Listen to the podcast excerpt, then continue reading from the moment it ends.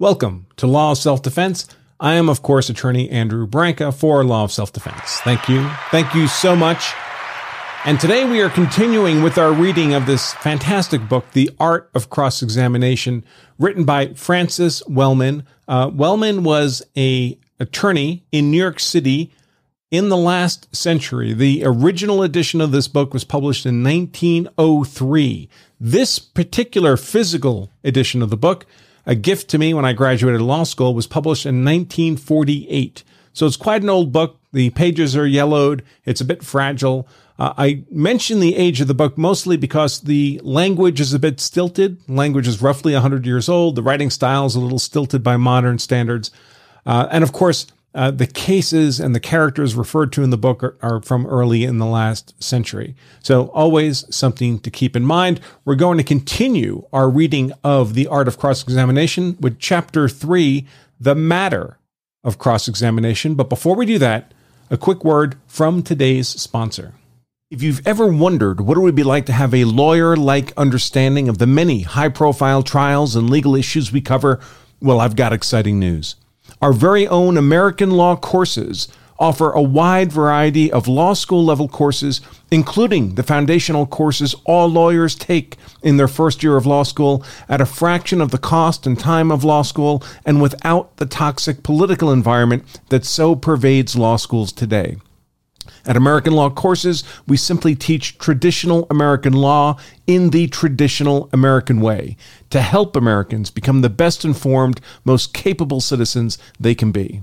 We have a broad curriculum of courses, including criminal law, criminal procedure, evidence, property, constitutional law, and more. All courses are taught on a semester basis, roughly one live streamed class a week for 14 weeks, with an optional final exam for certification at the end. Every class is taught by a genuine legal expert in the respective subject, and because the classes are live streamed, there's plenty of opportunity for real-time interaction and Q&A with the professor. If you can't make a particular class for some reason, no worries. Every class is also made available as a recorded playback, and you have access to that recording for a full year. We're currently in the pre registration period for the spring 2023 semester, which starts the second week of January. And during this pre registration period, you can save 50% on any and all American law courses. That's a savings of over $1,000 a course. So if you'd like to learn more, now would be the time to do so. Learn more about our American law courses, access the syllabus for each course, view interviews with our professors, and much more by simply pointing your browser to AmericanLawCourses.com today. All right, folks, we are back to continue our reading of The Art of Cross Examination. Today, with Chapter 3 The Matter of Cross Examination.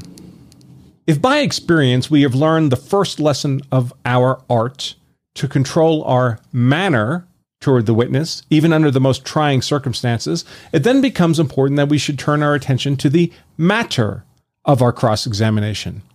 By our manner towards a witness, we may have in a measure disarmed him, or at least thrown him off his guard, while his memory and conscience are being ransacked by subtle and searching questions, the scope of which will be hardly apparent to himself, but it is only with the matter of our cross examination that we can hope to destroy him. What shall be our first mode of attack? Shall we adopt the fatal method of those we see around us daily in the courts and proceed to take the witness over the same story that he has already given our adversary in the absurd hope that he is going to change it in the repetition and not retell it with double effect upon the jury?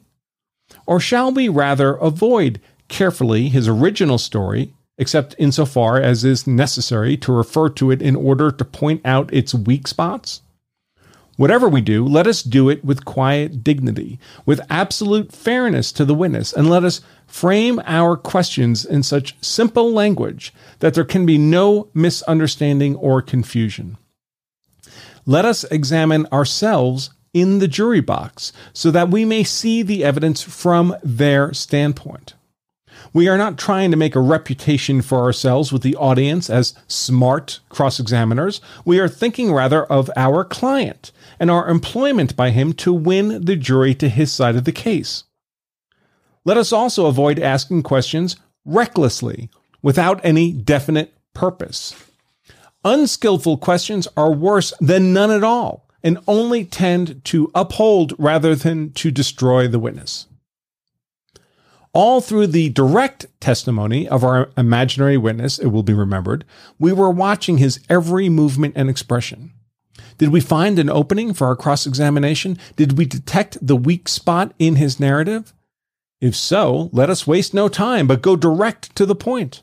It may be that the witness's situation in respect to the parties or the subject matter of the suit should be disclosed to the jury as one reason why his testimony has been shaded somewhat in favor of the side on which he testifies. It may be that he has a direct interest in the result of the litigation, or is to receive some indirect benefit therefrom. Or he may have some other tangible motive, which he can gently be made to disclose. Perhaps the witness is only suffering from that partnership, so fatal to fair evidence, of which oftentimes the witness himself is not conscious. It may even be that if the jury only knew the scanty means the witness has had for obtaining a correct and certain knowledge of the very facts to which he has sworn so glibly, aided by the adroit questioning of the opposing counsel, this in itself would go far toward weakening the effect of his testimony. It may appear, on the other hand, that the witness had the best possible opportunity to observe the facts he speaks of, but had not the intelligence to observe these facts correctly. Two people may witness the same occurrence and yet take away with them an entirely different impression of it. But each, when called to the witness stand, may be willing to swear to that impression as a fact. Obviously, both accounts of the same transaction cannot be true. Whose impressions were wrong? Which had the better opportunity to see? Which had the keener power of perception? All this we may very properly term the matter of our cross examination. It is one thing to have the opportunity of observation or even the intelligence to observe correctly, but it is still another to be able to retain accurately for any length of time what we have once seen or heard, and what is perhaps more difficult still, to be able to describe it intelligibly. Many witnesses have seen one part of a transaction and heard about another part, and later on become confused in their own minds, or perhaps only in their modes of expression as to what they have seen themselves and what they have heard from others. All witnesses are prone to exaggerate, to enlarge or minimize the facts to which they take oath. A very common type of witness, met with almost daily, is the man who, having witnessed some event years ago, suddenly finds that he is called to be a court witness. He immediately attempts to recall his original impressions, and gradually, as he talks with the attorney who is to examine him, he amplifies the story with new details, which he leads himself or is led to believe are recollections, and which he finally swears to as facts. Many people seem to fear that an I don't know answer will be attributed to ignorance on their part. Although perfectly honest in intention, they are apt, in consequence, to complete their story by recourse to their imagination. And few witnesses fail, at least in some part of their story, to entangle facts with their own beliefs and inferences. This subject is discussed in detail in a subsequent chapter on the fallacies of testimony.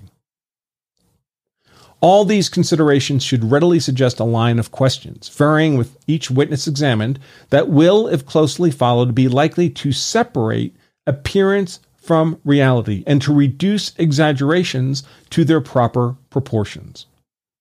It must further be borne in mind that the jury should not merely see the mistake, they should be made to appreciate at the time why and whence it arose. It is fresher then and scores a more lasting effect than if left until the summing up and then drawn to the attention of the jury. The experienced examiner can usually tell after a few simple questions what line to pursue. Picture the scene in your own mind. Closely inquire into the sources of the witness's information and draw your own conclusions as to how his mistake arose and why he formed his erroneous impressions. Exhibit plainly your belief in his integrity and your desire to be fair with him, and try to beguile him into being candid with you. Then, when the particular foible which has affected his testimony has once been discovered, he can easily be led to expose it to the jury. His mistakes should be drawn out often by inference rather than by direct question, because all witnesses have a dread of self contradiction. If he sees the connection between your inquiries and his own story, he will draw upon his imagination for explanations before you get the chance to point out to him the inconsistency between his later statement and his original one. It is often wise to break the effect of a witness's story by putting questions to him that will acquaint the jury at once with the fact that there is another, more probable story to be told later on, to disclose to them something of the defense, as it were. Avoid the mistake so common among the inexperienced of making much of trifling discrepancies. It has been aptly said that juries have no respect for small triumphs over a witness's self possession or memory. Allow the loquacious witness to talk on. He will be sure to involve himself in difficulties from which he can never extricate himself. Some witnesses prove altogether too much. Encourage them and lead them by degrees into exaggerations that will conflict with the common sense of the jury. Under no circumstances put a false construction on the words of a witness. There are few faults in an advocate more fatal with a jury.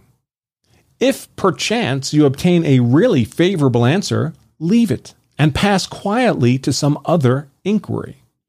The inexperienced examiner, in all probability, will repeat the question with the idea of impressing the admission upon his hearers instead of reserving it for the summing up, and will attribute it to bad luck that the witness corrects his answer or modifies it in some way so that the point is lost. He is indeed a poor judge of human nature who supposes that if he exults over his success during cross examination, he will not quickly put the witness on his guard to avoid all future favorable disclosures.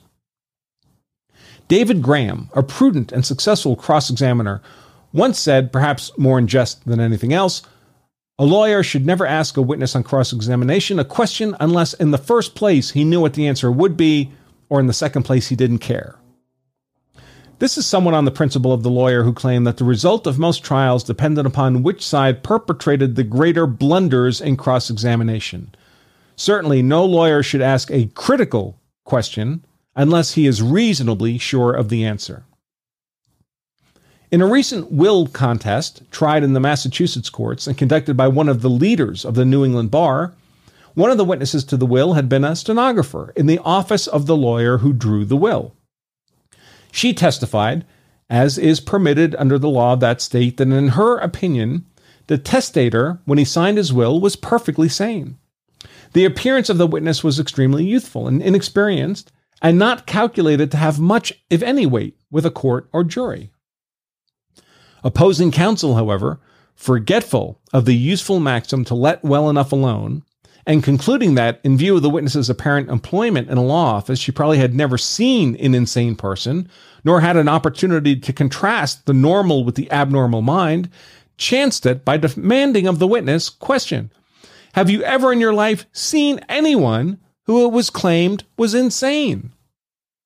The witness paused a moment, began to giggle, and replied, I guess I have.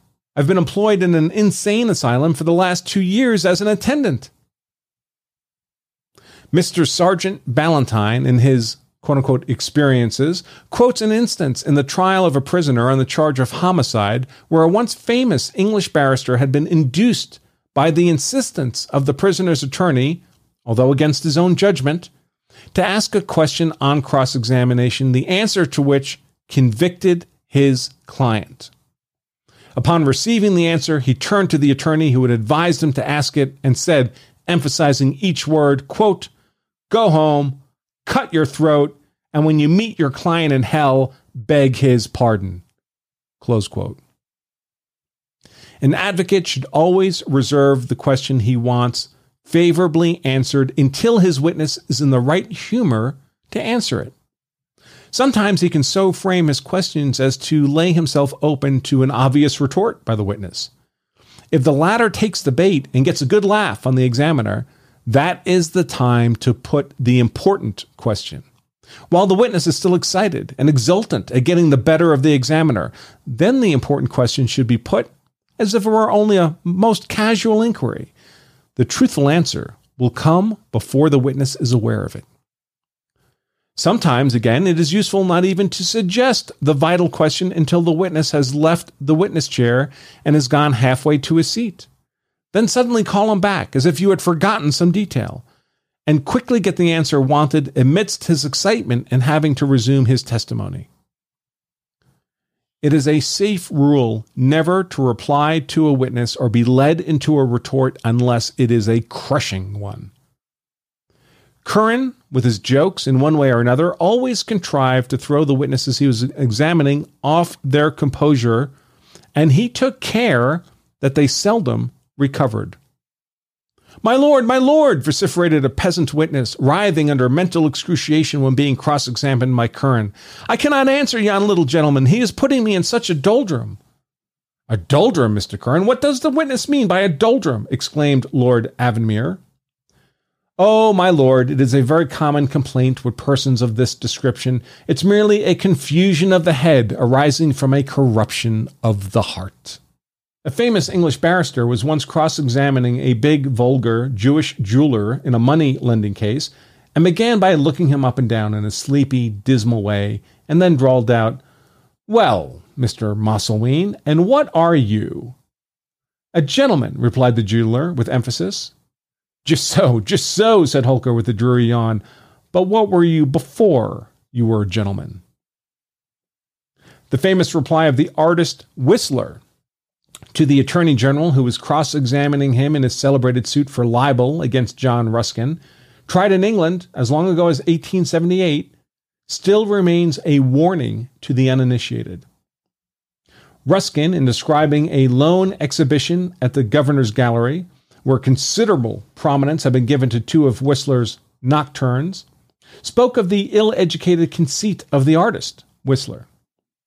The libel especially complained of was the concluding paragraph of the publication where Ruskin wrote, I've seen and heard much of cockney impudence before now, but never expected to hear a coxcomb ask 200 guineas for flinging a pot of paint in the public's face.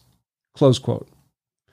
It is said that Whistler thoroughly enjoyed himself at the trial and was more than a match for the Attorney General. His famous reply to one of whose questions has passed into history.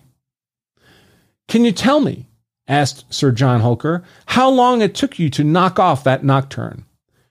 Two days, replied Whistler.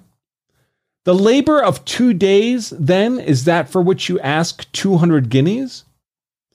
No, I ask it for the knowledge of a lifetime.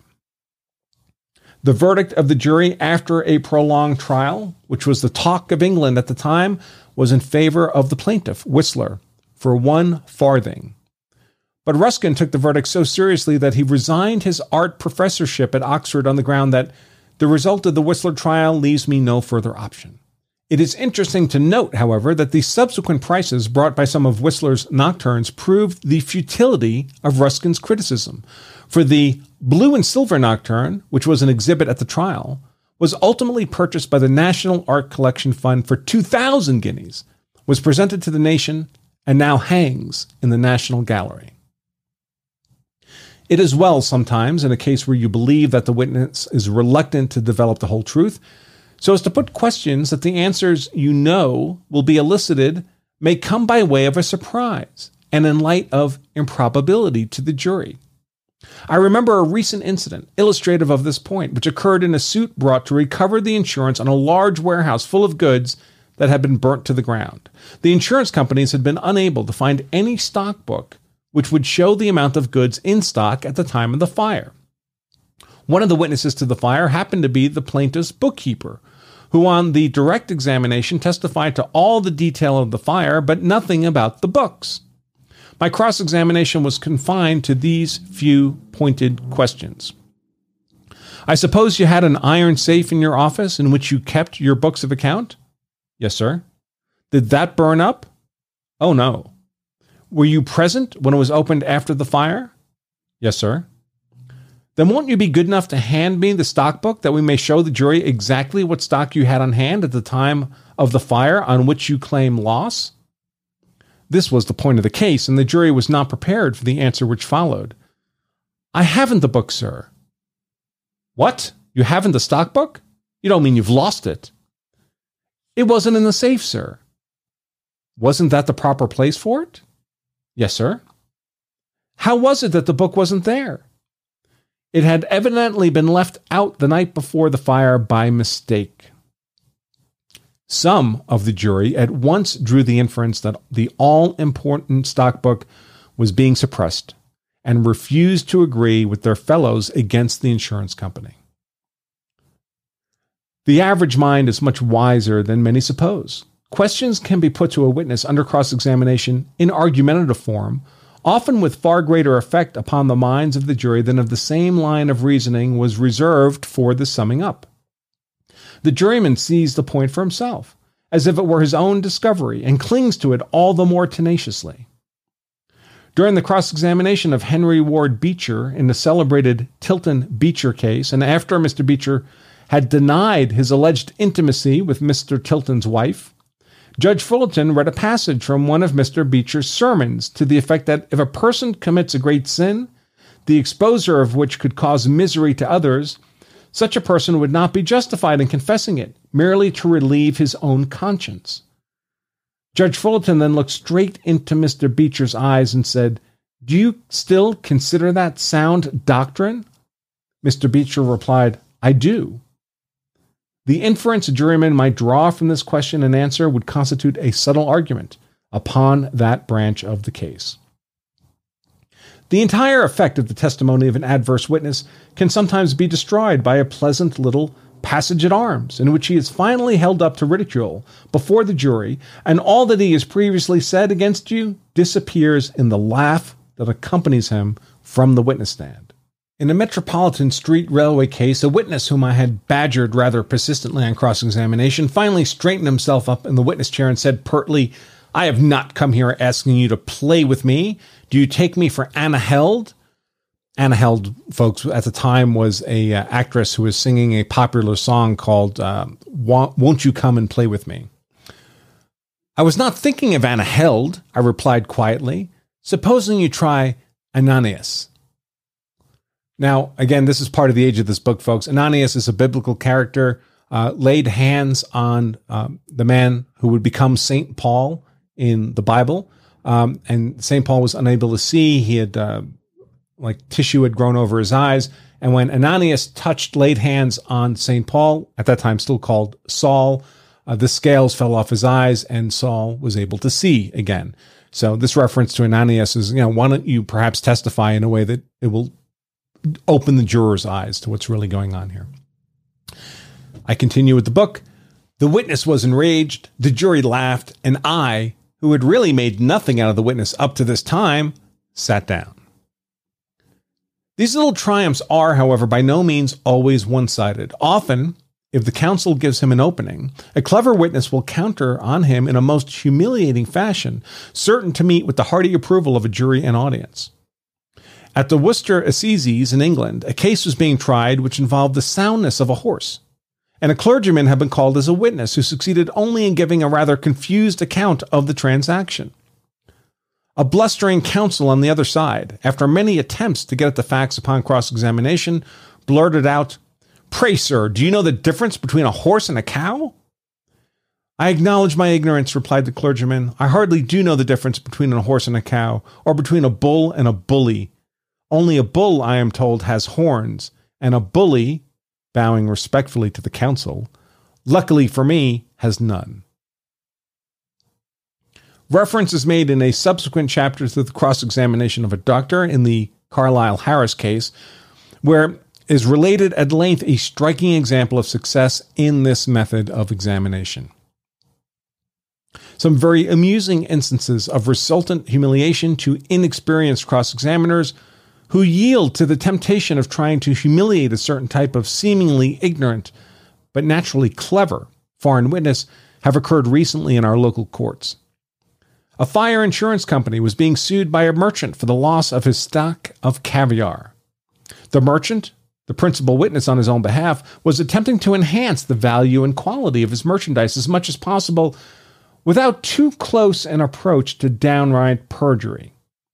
He gave testimony to the effect that practically all the caviar in the burned warehouse was Russian Astrakhan Beluga, a most excellent and expensive brand of sturgeon caviar.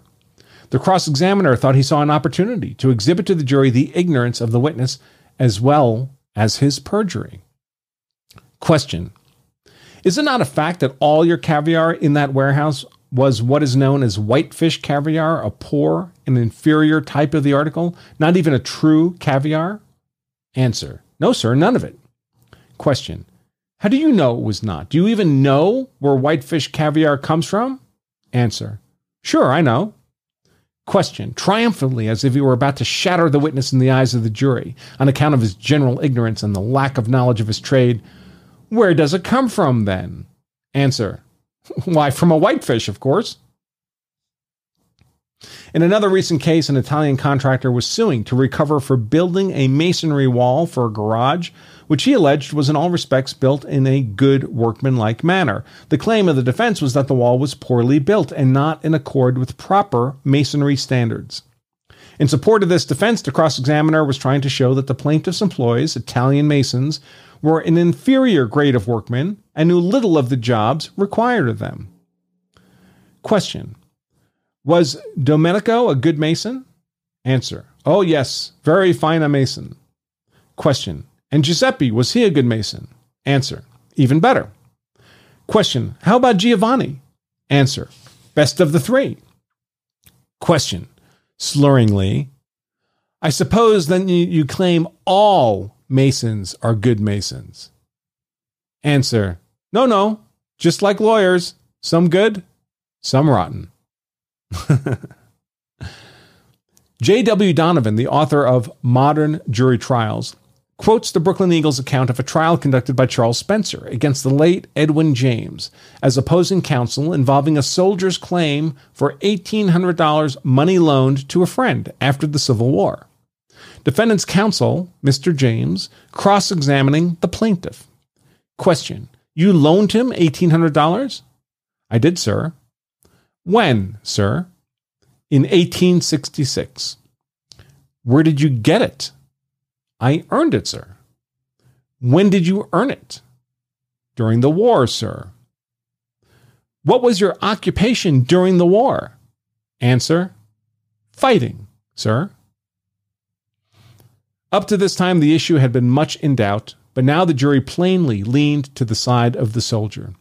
Colonel Spencer, sensing this, closed the evidence as quickly as possible and summed up to the jury about the soldier who guarded our liberties, helped to save our nation, risked his life, etc., and won the verdict. Commenting upon the case the same day, Mr. James said to Colonel Spencer, That war speech of yours did it, and it was all the fault of my cross examination. Otherwise, you would have known nothing about his war record. Ah, said Spencer, the mistake that you made was that you didn't find out that my client was a Confederate soldier, or you could have changed the whole verdict yourself. Remember, folks, this book is written in the context of New York City. Oftentimes, the main point in a litigation depends upon the correct version given of a conversation where only two persons are present, usually the opposing parties themselves. In a case of that kind, the direct testimony of either is often of such a character that there is no hope of obtaining a contradiction out of the mouth of the witness himself. Here, the skillful cross examiner would ignore the testimony given by the witness in chief and confine his experts almost exclusively to destroying the witness if possible by attacking his integrity in connection with entirely collateral matters. There is no one at the Eastern Bar who employs this method as frequently or with greater skill than Max D. Steuer. Something along the lines of examination crops out in nearly every case he tries, but it would be difficult to find a more striking illustration of the complete annihilation of a witness by the above method, i.e., by merely attacking his integrity on matters entirely collateral and which have nothing whatsoever to do with the pending issue, than in the cross examination conducted by him in the case of the People versus Frank J. Gardner. Gardner was indicted for attempted bribery. It was charged in the indictment that while on a train en route from Albany to New York, Gardner had offered to Hugo Faulkner $3,000 in order to induce Faulkner, who was then Secretary of State of New York, to vote against an anti racing bill then pending in the legislature. Senator Foelker appeared as the chief witness for the prosecution. He testified in brief that on a certain day when he and Gardner were riding on the same train from Albany to New York, Gardner, who knew Foelker because they had both been members of the Senate, came over to where Foelker was sitting with the secretary and asked Foelker to step into his private drawing room, which Foelker did. Gardner closed the door, leaving the two absolutely alone. Whereupon Gardner explained to Foelker that he had been put in charge of a fund for the purpose of rounding up the boys in order to get a sufficient number of votes to defeat the bill which Governor Hughes was urging for passage. The witness testified that Gardner told him about a number of the members of the Senate who had accepted various sums, and that they had enough votes already to beat the bill, but that he, Gardner, was anxious to take care of some of the Brooklyn boys, and that Foelker might as well get in with them. Gardner then and there offered Foelker $3,000, which the witness had, of course, spurned. Foelker had subsequently become ill and had had to undergo an operation, but nevertheless, on the day when the bill came up for vote, Foelker was carried into the Senate chamber and there cast the vote which passed the bill. By this vote, Foelker became quite a hero in political circles, and in the ensuing autumn was elected to Congress and was a member of Congress at the time he gave the testimony referred to. The trial aroused interest largely because of a well organized effort on the part of the prosecution to destroy Mayor Gaynor, then mayor of New York City. The testimony was aimed principally against Charles H. Hyde, the city chamberlain under the Gaynor administration, the claim being that Hyde himself had collected and supplied the funds used for the purpose of bribing a large number of the members of the legislature. Senator Foelker had recited the circumstances surrounding the alleged attempted bribery in a most graphic manner. There was no way of attacking his story. He very carefully placed himself alone with Gardner, where no one else could hear the conversation, and he could be contradicted by no one but the defendant himself. And as he had himself become quite famous in consequence of his deciding vote, and had since been elected to Congress, and had even received public commendation from Governor Hughes, who had pronounced him the best and most worthy legislator that New York had had in many decades, he naturally assumed that his word would be believed as against the witness under indictment.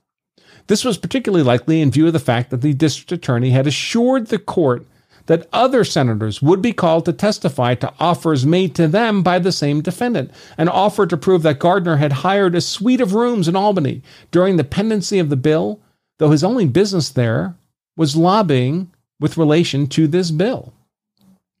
The details of the cross examination which followed would best be given in Mr. Steuer's own language. Quote, I first traced Foelker's life up to the time that he was testifying, of course, in a skeleton sort of way.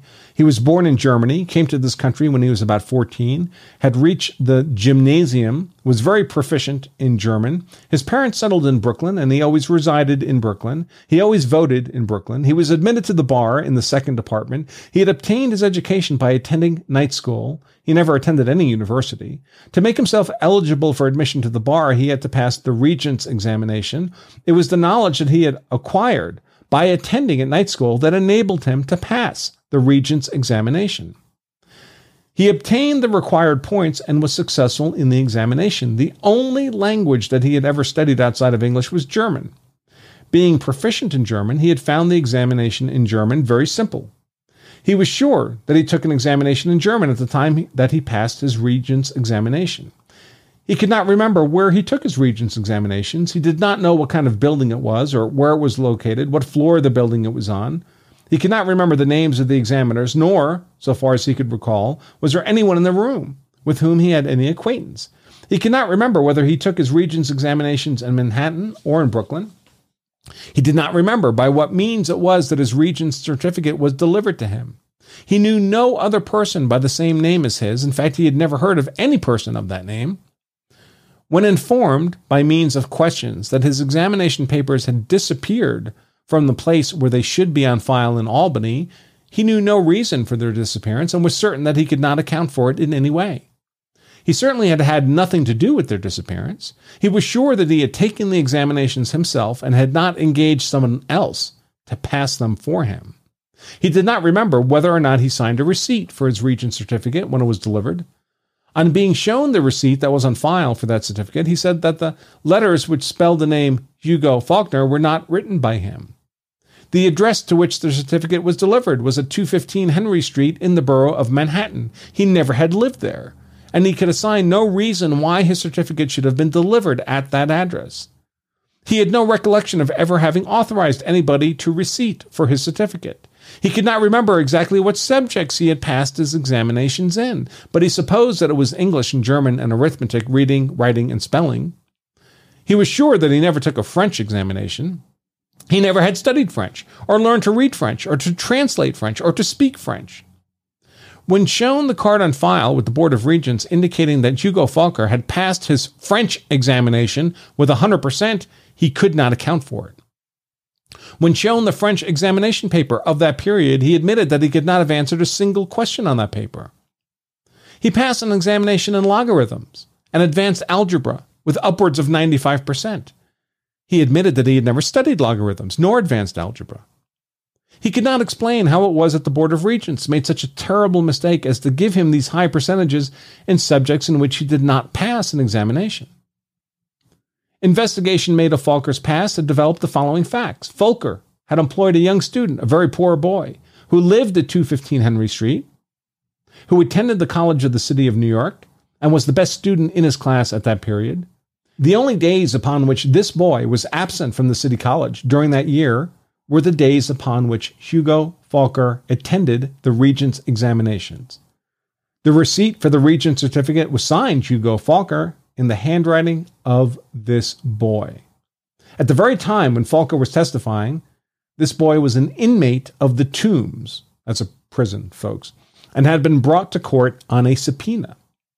He had pleaded guilty in the Court of Special Sessions to having passed civil service examinations for and on behalf of other persons. And when Foelker was asked whether he knew this boy, he testified that he did not recall. But when the boy was asked to stand up, then his recollection improved and he recognized the boy. Then everything came back to him about 215 Henry Street that he had theretofore forgotten, and he recalled that he had engaged this boy to give him instruction to enable him to pass his regent's examinations, and that during that period he had actually resided for several days with that boy, and that was how it came about that the regent's certificate was delivered at that boy's address. He could not account for the fact that although all the examination papers for admission to the bar of every applicant who was examined at the same time when Hugo Foelker was examined were still in Albany in their proper place, and the examination papers of Hugo Foelker were not there, even though he had taken lessons from this boy at 215 Henry Street, he still admitted he had never learned French, nor logarithms, although he was not so certain about advanced algebra. He could not tell anything that advanced algebra dealt with, nor had he any idea what logarithms were part of the science of mathematics or whether they dealt with minerals. He admitted that he received $2,500 from a man who had a bill pending in the legislature providing for the sprinkling of streets, and that he, Foelker, had voted in favor of this bill in which this man was very much interested. And the man actually later received the contract for the sprinkling of the streets. Foelker's explanation of the receipt of that check was that the man sent it to him as a campaign contribution. It was, of course, true that the man did not live in Brooklyn, where Faulkner was a candidate, nor could he distinctly remember that he had ever met the man, but he accepted campaign contributions, no matter from whom they came, without inquiry, because that was the custom among members of the legislature. It was the fact that he had a bank balance at one time of upwards of $20,000, and that was just about the period when the racing bill was pending. He could not tell from what clients he had received that money, but he was positive that he had earned it in his practice, although he could not recall that he had tried a single case or that there was any transaction in which he was retained in which any fee was paid in excess of $250. When Foelker left the witness stand, he was completely destroyed so far as his testimony was concerned, and during much of the time when he was under cross examination, the jury laughed at many of his answers. His discomfort was so great that also it was cold outside, he perspired so much that I personally loaned him two handkerchiefs during the time when he was on the witness stand. Although a member of Congress at the time when he was testifying, and less than one half of his term had been served, Foelker left the courtroom at the conclusion of his cross examination and has never been seen or heard from since. During the whole of his cross examination, he was asked nothing about the conversation on the train. As a matter of fact, I do not believe that the jury recalled that there was any conversation on the train. Gardner was acquitted after the jury had been out less than 20 minutes.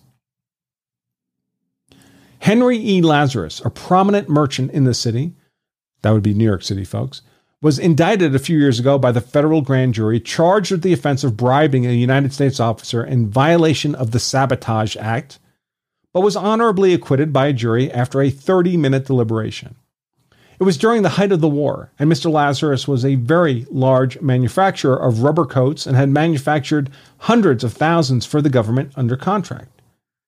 The government, for its protection, employed large numbers of inspectors, and in the heat and excitement of war times, these inspectors occasionally tried to make good. One of these efforts resulted in the indictment of Lazarus. The chief witness against Lazarus was Charles L. Fuller, supervising inspector attached to the depot quartermaster's office in New York City. Fuller testified that Lazarus gave money to him to influence him in regard to his general duties as an inspector and to overlook the fact that Lazarus was manufacturing defective coats and thereby violating the Sabotage Act. Martin W. Littleton acted as chief counsel for the defense and was fully appreciative of Mr. Lazarus's high character and of his conscientious discharge of his duties in the manufacture of material for the government. He was also well informed as to the general character and history of Fuller. After Fuller testified in chief, he was first questioned closely as to the time when he became an employee of the government. Counsel, knowing that he was required to make and sign and swear to an application as to his prior work experience. A messenger had been sent to the government files to get the original of this application signed by the witness and came into court with the document in his hand just as counsel was putting the following question Did you sign such an application? I did, sir. Did you swear to it? No, I did not swear to it. I show you your name signed on the bottom of this document and ask if you signed that. Yes, sir. Do you see it is sworn to? I had forgotten that. You see, there's a seal on it? I had forgotten that also. This application appears to be subscribed on the 24th of May, 1918, by Charles Lawrence Fuller. It must be right if I have sworn to it on that date. Do you remember in May 1918 that you signed and swore to this application? That is so. I'm, i must have sworn to it, sir. Do you remember it? Let me look at it and, and I can probably refresh my memory. Look at the signature. Does that help you? That is my signature. You said that. Do you remember in May 1918 you signed and swore to this? Well, the date is there. Do you know that? Yes, sir. I, I must have sworn to it. I, I don't remember the date. Don't you remember you signed your name, Charles Lawrence Fuller, there? I did, sir. And you swore to this paper and signed it? That date is correct there. Yes, sir. Don't you remember you swore to it the date you signed it? I swore to it. Was your name Fuller? Yes, sir. Has your name always been Fuller? No, sir. What was your name? The witness protested against any further inquiry along that line, but counsel was permitted to show that his name at one time was Finkler and that he changed his name back and forth from Finkler to Fuller. Counsel then proceeded to bring the witness down to the actual oath he had taken in his application. Now, Mr. Fuller, in your application you made to the government, on which I showed you your signature and affidavit, you attached your picture, did you not? Yes, sir. And you stated in your application you were born in Atlanta, Georgia, did you not? Yes, sir. You were asked when you sought this position these questions When employed, the years and the months. And you wrote in February 1897 to August 1917, number of years 20. Where employed? Brooklyn. Name of employer?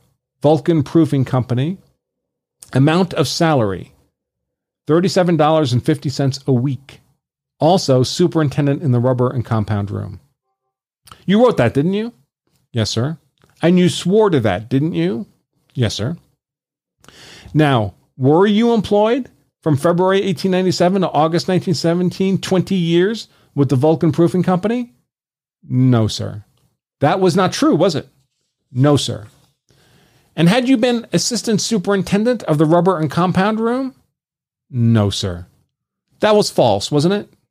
Yes, sir. You wrote, and through my experience as chief inspector of the rubber and slicker division. That was false, wasn't it? Yes, sir. You knew it was false, didn't you? Yes, sir. And you knew you were swearing to a falsehood when you swore to it? Yes, sir. And you swore to it intentionally? Yes, sir. And you knew you were committing perjury when you swore to it? I did not look at it in that light. Didn't you know you were committing perjury by swearing and pretending you had been 20 years in this business? Yes, sir. And you are swearing now, aren't you? Yes, sir. In a matter in which a man's liberty is involved? Yes, sir. And you know that the jury is to be called upon to consider whether you are worthy of belief or not, don't you? Yes, sir. When you swore to this falsehood deliberately and wrote it in your handwriting and knew it was false, you swore to it intentionally and you knew that you were committing perjury, didn't you? I did not look at at it in that light. Well, now, when you know you are possibly swearing away the liberty of a citizen of this community, do you look at it in the same light? Yes, sir, I do. Mr. Littleton then uncovered the fact that the witness, instead of having been 20 years superintendent of a rubber room with the Vulcan Proofing Company, as he had sworn in his own handwriting, was a stag entertainer in questionable houses, was a barker at a Coney Island show, was an advance agent of a cheap roadshow, and had been published in the papers having drawn checks that were worthless. The witness fully admitted all of the details of his 20 years of questionable transactions. The result was his utter collapse, so far as his credibility was concerned, and the government's case collapsed with him. The point of the cross examination and the design of the cross examiner was to get the witness at the outset of his cross examination in a position from which he could not possibly extricate himself by confronting him with this document written in his own handwriting, in which he would be obliged to admit that he had sworn falsely.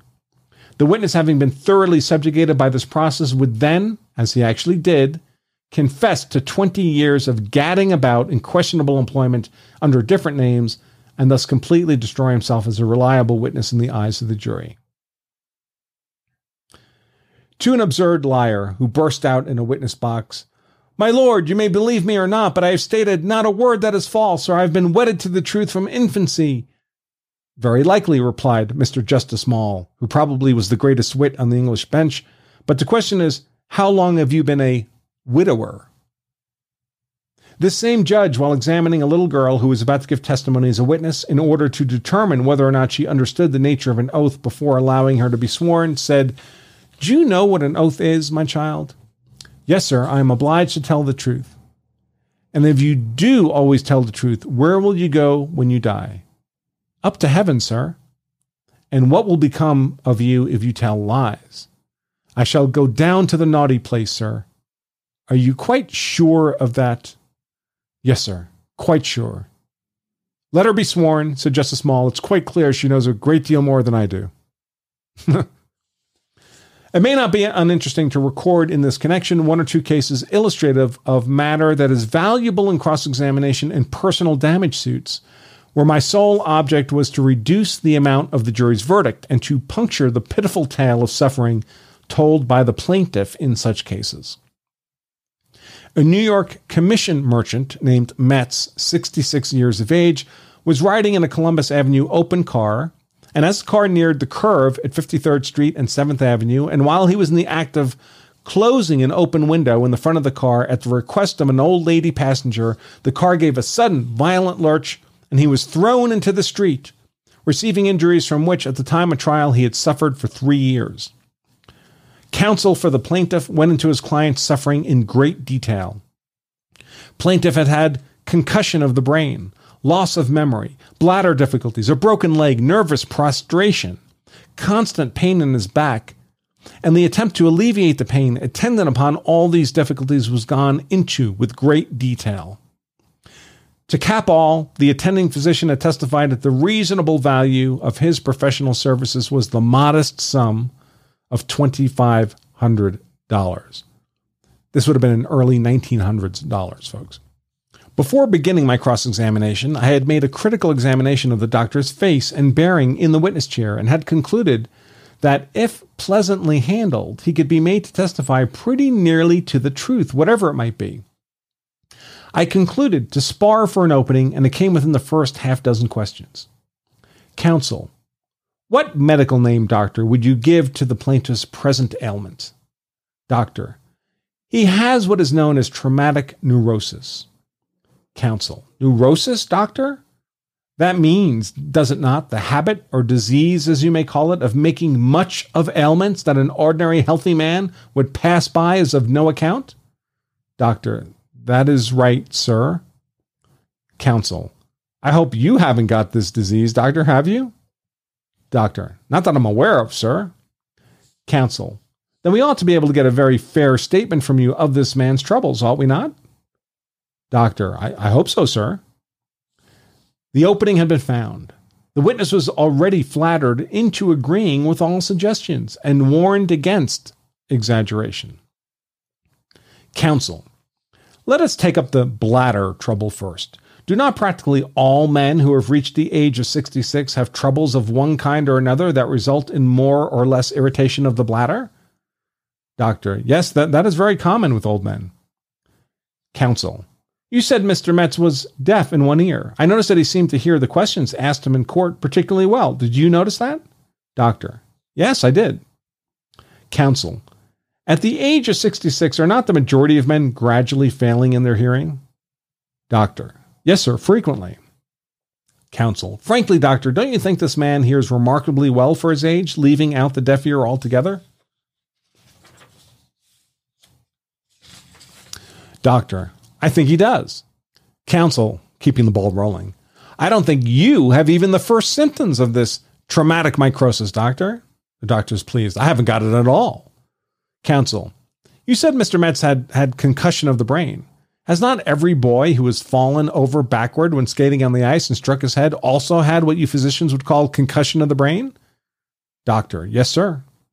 Counsel, but I, I understood you to say that this plaintiff has had, in addition, hemorrhages of the brain.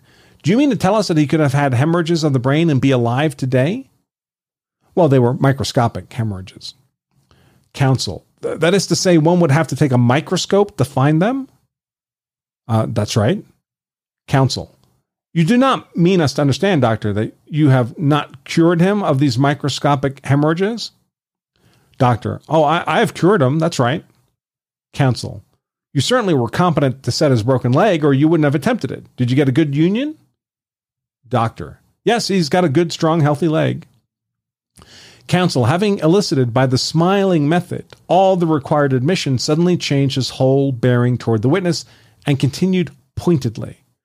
Counsel, and you said that $2,500 would be a fair and reasonable charge for your services. It is three years since Mr. Metz was injured. Have you sent him a bill? Doctor, yes, sir, I have. Counsel, let me see it. Turning to plaintiff's counsel, will either of you let me have the bill? Doctor, Uh, I haven't it, sir. Counsel, astonished. What was the amount of it? Doctor, $1,000. Counsel, savagely. Why do you charge the railroad company two and a half times as much as you charge the patient himself? Doctor, embarrassed at this sudden change on part of counsel. You asked me what my services were worth. Counsel, didn't you charge your patient the full worth of your services? No answer. Counsel, quickly. How much have you been paid on your bill, on your oath? Doctor. He paid me $100 at one time, that is two years ago, and at two different times since he has paid me $30. Counsel. And he is a rich commission merchant downtown. And with something between a sneer and a laugh, Counsel sat down. Another amusing incident leading to the exposure of a manifest fraud occurred in another of the many damage suits brought against the Metropolitan Street Railway and growing out of a collision between two of the company's electric cars. The plaintiff, a laboring man, had been thrown to the street pavement from the platform of the car by the force of the collision and had dislocated his shoulder. He had testified in his own behalf that he had been permanently injured insofar as he had not been able to follow his usual employment for the reason that he could not raise his arm above a point parallel with his shoulder. Upon cross examination, while acting for the railroad, I asked the witness a few sympathetic questions about his sufferings, and upon getting on a friendly basis with him, suggested that he be good enough to show the jury the extreme limit to which he could raise his arm since the accident. The plaintiff slowly and with considerable difficulty raised his arm to the parallel of his shoulder. Now, I said, using the same arm, show the jury how high you could get it up before the accident was the next quiet suggestion, whereupon the witness extended his arm to the full height above his head amid peals of laughter from the court and jury. In the case of murder, to which the defense of insanity was set up, a medical witness called on behalf of the accused swore that, in his opinion, the accused at the time he killed the deceased was affected with a homicidal mania and urged to the act by an irresistible impulse. The judge, not satisfied with this, first put the witness some questions on other subjects and then asked, Do you think the accused would have acted as he did if a policeman had been present? To which the witness at once answered in the negative. Thereupon the judge remarked, Well, your definition of an irresistible impulse must then be an impulse irresistible at all times except when a police officer is present. And that's it for chapter three of The Art of Cross Examination by Francis Wellman. We'll continue, of course, in the next show with our reading of chapter 4. Until then, folks, remember if you carry a gun, so you're hard to kill, that's why I carry a gun, so I'm hard to kill, my family is hard to kill, then you also owe it to yourself and your family to make sure you know the law, so you're hard to convict. Until next time, I remain attorney Andrew Branca for Law of Self Defense. Stay safe. If you've ever wondered what it would be like to have a lawyer like understanding of the many high profile trials and legal issues we cover, well, I've got exciting news. Our very own American law courses offer a wide variety of law school level courses, including the foundational courses all lawyers take in their first year of law school at a fraction of the cost and time of law school and without the toxic political environment that so pervades law schools today. At American Law Courses, we simply teach traditional American law in the traditional American way to help Americans become the best informed, most capable citizens they can be. We have a broad curriculum of courses, including criminal law, criminal procedure, evidence, property, constitutional law, and more. All courses are taught on a semester basis, roughly one live streamed class a week for 14 weeks, with an optional final exam for certification at the end. Every class is taught by a genuine legal expert in the respective subject, and because the classes are live streamed, there's plenty of opportunity for real-time interaction and Q&A with the professor. If you can't make a particular class for some reason, no worries. Every class is also made available as a recorded playback, and you have access to that recording for a full year. We're currently in the pre registration period for the spring 2023 semester, which starts the second week of January. And during this pre registration period, you can save 50% on any and all American law courses. That's a savings of over $1,000 a course. So if you'd like to learn more, now would be the time to do so. Learn more about our American law courses, access the syllabus for each course, view interviews with our professors, and much more by simply pointing your browser to AmericanLawCourses.com today.